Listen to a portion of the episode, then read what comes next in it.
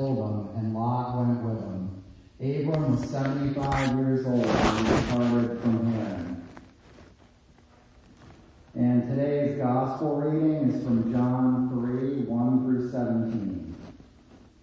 Now there was a man of the Pharisees named Nicodemus, a ruler of the Jews. This man came to Jesus by night and said to him, Rabbi, we know that you are a teacher come from God, for no one can do these signs that you do unless God is with him. Jesus answered him, Truly, truly, I say to you, unless one is born again, he cannot see the kingdom of God. Nicodemus said to him, How can a man be born when he is old? Can he enter a second time into his mother's womb and be born? Jesus answered, Truly, truly, I say to you, unless one is born of water and the Spirit, he cannot enter the kingdom of God. That which is born of the flesh is flesh, and that which is born of the Spirit is spirit.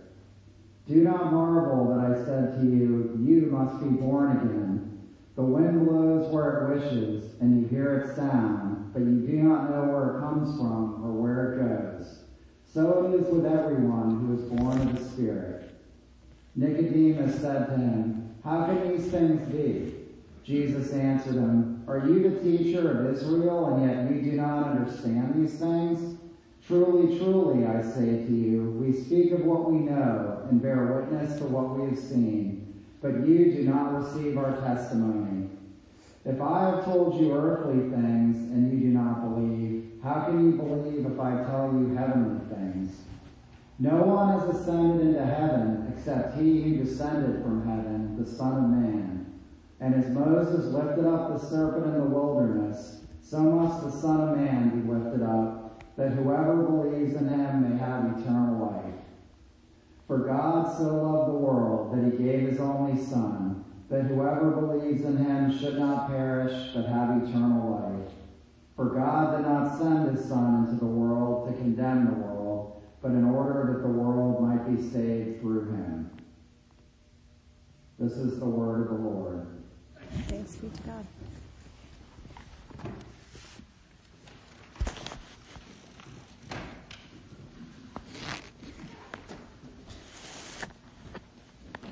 May the words of my mouth and the meditations of each of our hearts be pleasing and acceptable to you, O God, our rock and our redeemer. Five days after returning from a trip that included three time zones, five countries, six airplanes, seven hotel rooms, nine customs desks, and I don't know how many miles in buses and vans, it would be very easy for me to read the lectionary passage for today that includes John 3.16 and totally phone it in on preaching. Especially after this study seminar trip where we spent the time talking about connections with Christians in another part of the world, about human rights and mission. I could really hammer on that God so loved the world part of this passage today. And it's definitely true that God loving and saving the world is really important for us to remember when we're talking about mission and connections with other people of faith and about human rights. But in light of some of the stories I heard in Central America and at the border with Mexico and some of the people of faith I met while I was there, I want to focus today on the part of this passage that we don't often spend as much time on. I want to talk about Nicodemus. And then I want to share a couple of stories of churches I got to know a little bit over the past couple of weeks. Nicodemus has seen the things that Jesus has done, his miracles, his teaching, the way that people gravitate toward him and follow him. But Nicodemus is also in a pretty precarious situation socially. If he's caught talking with Jesus, it could have serious implications for his career, his social life, and maybe even his family. Talking to this radical teacher who didn't agree with the religious elite in charge was a risky move. So he goes to Jesus at night, all sneaky like, and he says to Jesus, you are doing incredible things. You must be from God. And Jesus' response to him is really weird. You have to be born all over again to see God's kingdom. And Nicodemus, unsurprisingly, says, What?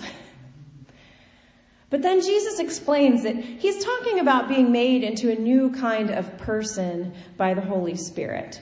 You can only become a God's kingdom visionary, a world changing, powerful part of the Christian movement if you let the Holy Spirit make you someone totally new. At first, it seems like Jesus is changing the subject, but really he's saying, I am sent by God so that you too can do God's work. Being born again, which is a phrase I don't like to use because of all the cultural baggage it has gathered throughout recent history, but being born again isn't just about going to heaven. In fact, Jesus even says here, if I told you about life here on earth and you didn't even get that, how are you going to jump straight to understanding how heaven works? You've got to go through Jesus, the only one on earth who ever really understood heaven and that involves becoming someone new here and now. And becoming someone new here and now isn't something we can do on our own power. It's something the Spirit does in us with surprising results most of the time. I met people in some churches in my recent travels who are doing surprising and sometimes unpopular or countercultural things because the Spirit moved them with a vision of the kingdom here on earth. And as a result, they've become something new and different and beautiful and world changing. The very first church we met with was our host in San Salvador, the capital city of El Salvador.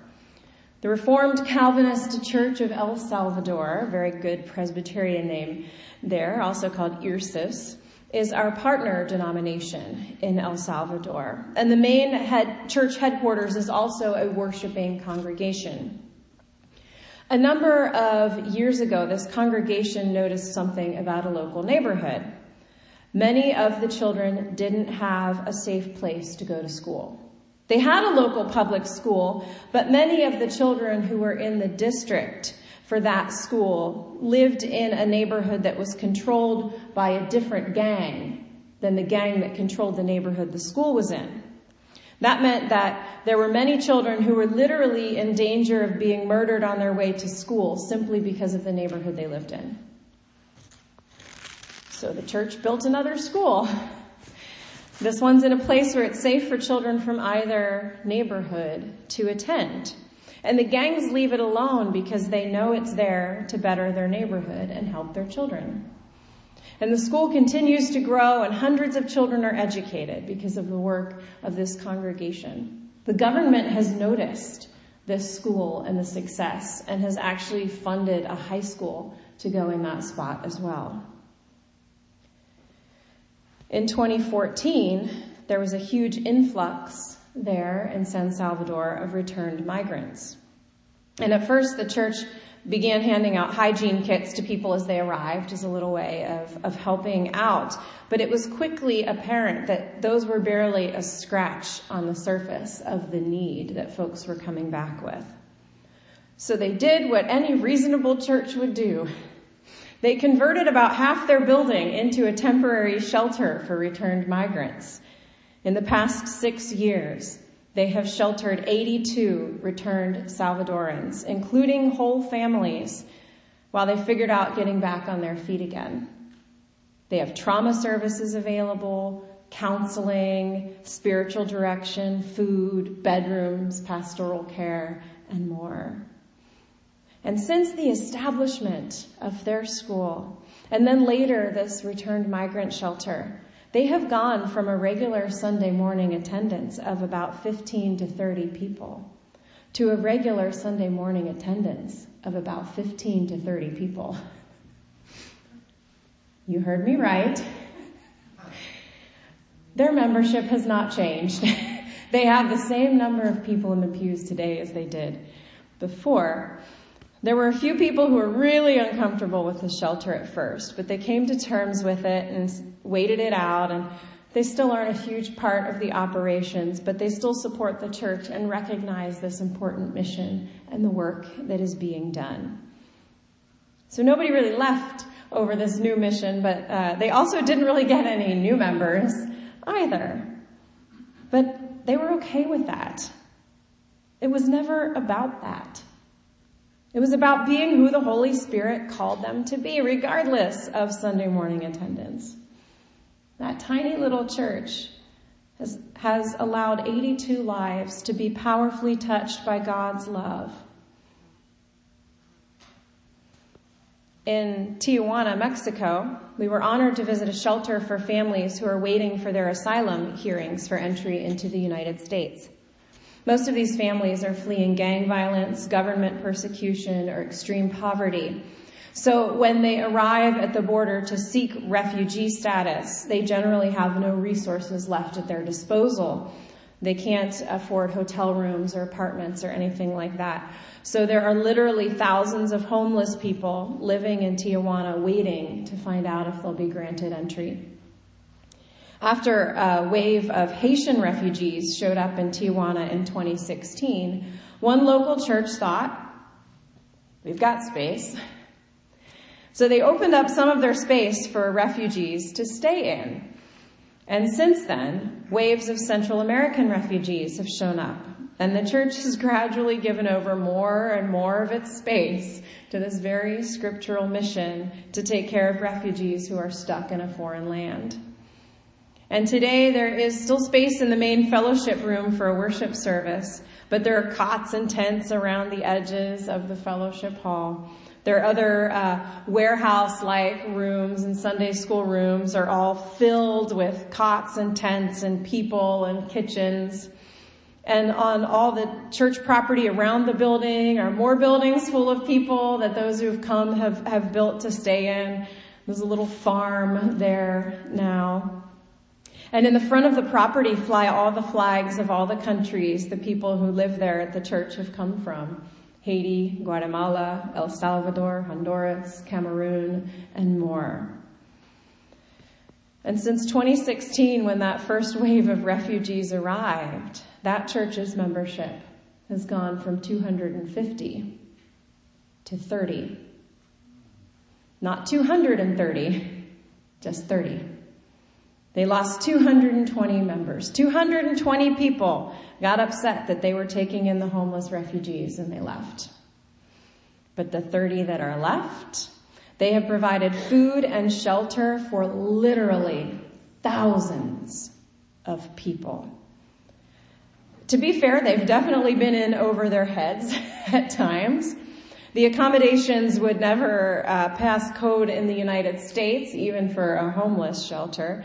There are just tents everywhere in giant rooms. Men, women, children, all living in, in the same areas. Um, the tents are there inside the building so that families can have some semblance of privacy.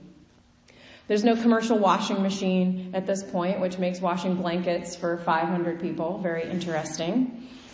Uh, the kitchen is not well equipped. It's quite small, probably smaller than the kitchen we have here in our basement at this church.